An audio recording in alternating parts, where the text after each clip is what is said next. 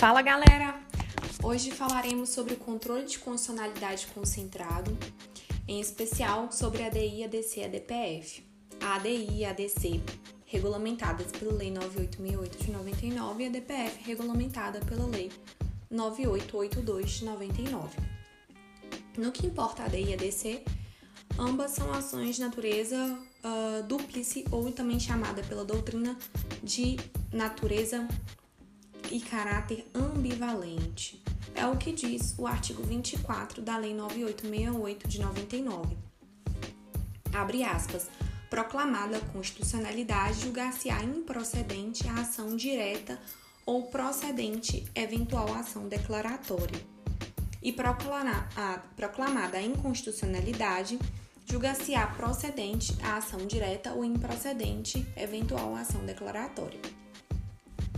Quando a ADC foi criada, se criou uma polêmica muito grande acerca da constitucionalidade, sob o argumento de que ela não teria utilidade com base no princípio da presunção da constitucionalidade das leis.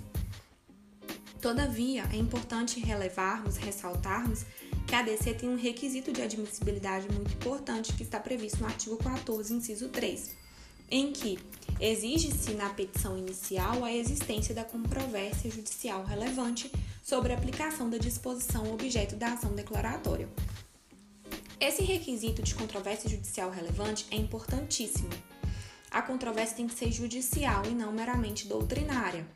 O STF já se pronunciou dizendo que seis ou sete julgados questionando a constitucionalidade da lei não seriam suficientes é importante que essa controvérsia judicial ela tenha que ser feita em potencial, tenha que ocorrer em potencial, não em caráter meramente quantitativo, mas em caráter qualitativo, a ponto de gerar uma insegurança jurídica, uma instabilidade jurídica.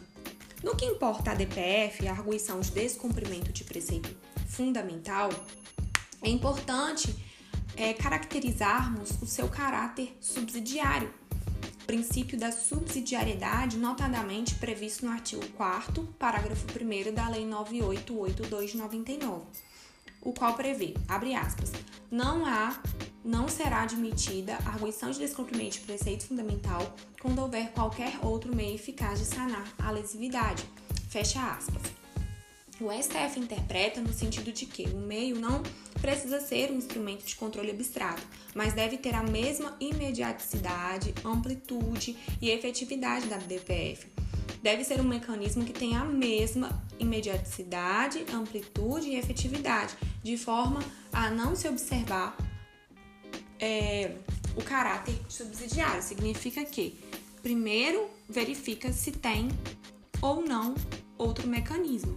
Caso não tenha, aí sim a DPF é aplicada. Importante também pontuarmos aqui que a ADI, ADC, ADIPO e a DPF são fungíveis entre si, não somente como já existia com a ADI e a DIPO. Privilegia, privilegia-se então, privilegia-se então a instrumentalidade das formas e a economicidade do processo Além de não se perder de vista que nos processos é objetivo um valor maior. Qual que é o valor maior em questão? A supremacia da Constituição Federal e a unicidade no ordenamento jurídico, ok? Uh, vamos pontuar aqui também alguns aspectos comuns na DI, ADC e ADPF. Um deles é que não se admite a desistência, nem assistência e nem intervenção de terceiros. O artigo 5 da Lei 9868 diz proposta ação direta, não se admitirá desistência. E o artigo 7 da mesma lei prevê: não se admitirá intervenção de terceiros no processo de ação direta de inconstitucionalidade. Uh, no entanto, há que se destacar que o STF já decidiu que o pedido de admissão de amicus curiae deve ser assinado por advogado constituído e que, em relação a isso, não se trata de uma intervenção de terceiro comum, mas é uma intervenção de terceiro chamada de anômala ou especial.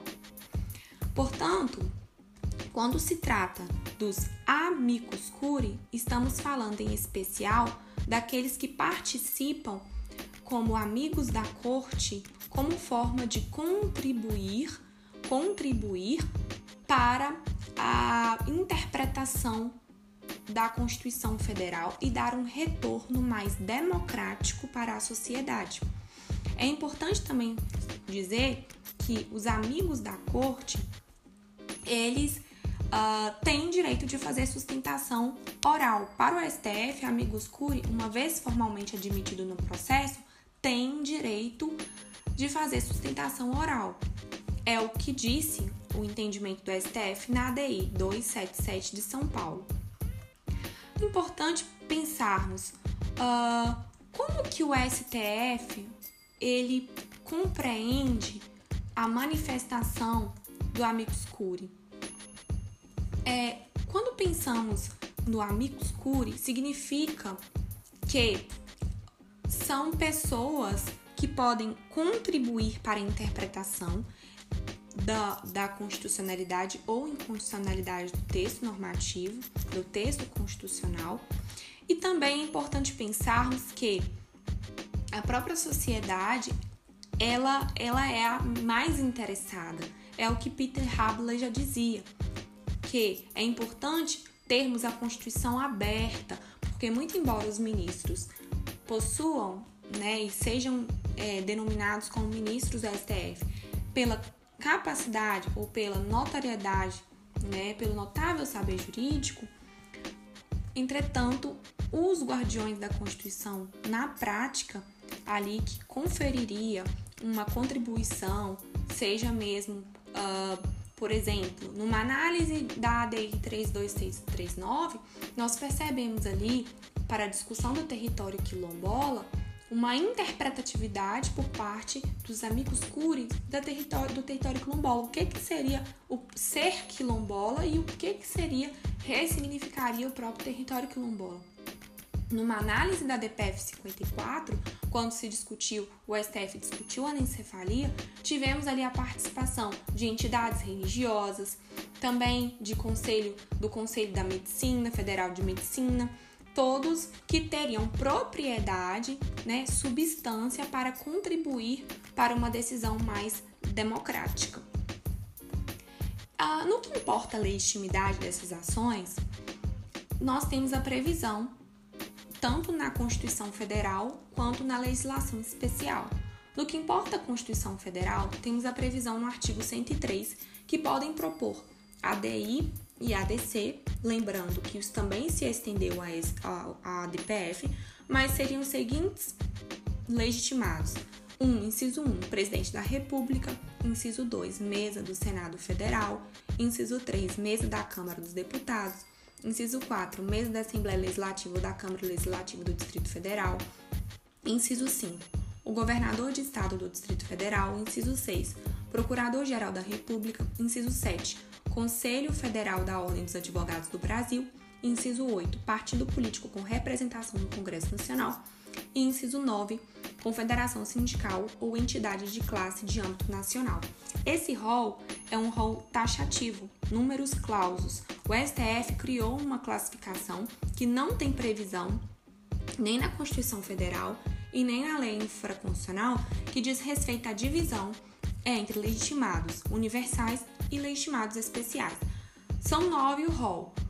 O 4, o 5 e o 9 mencionados do artigo 103 são os legitimados considerados especiais pelo STF e os demais são considerados legitimados universais.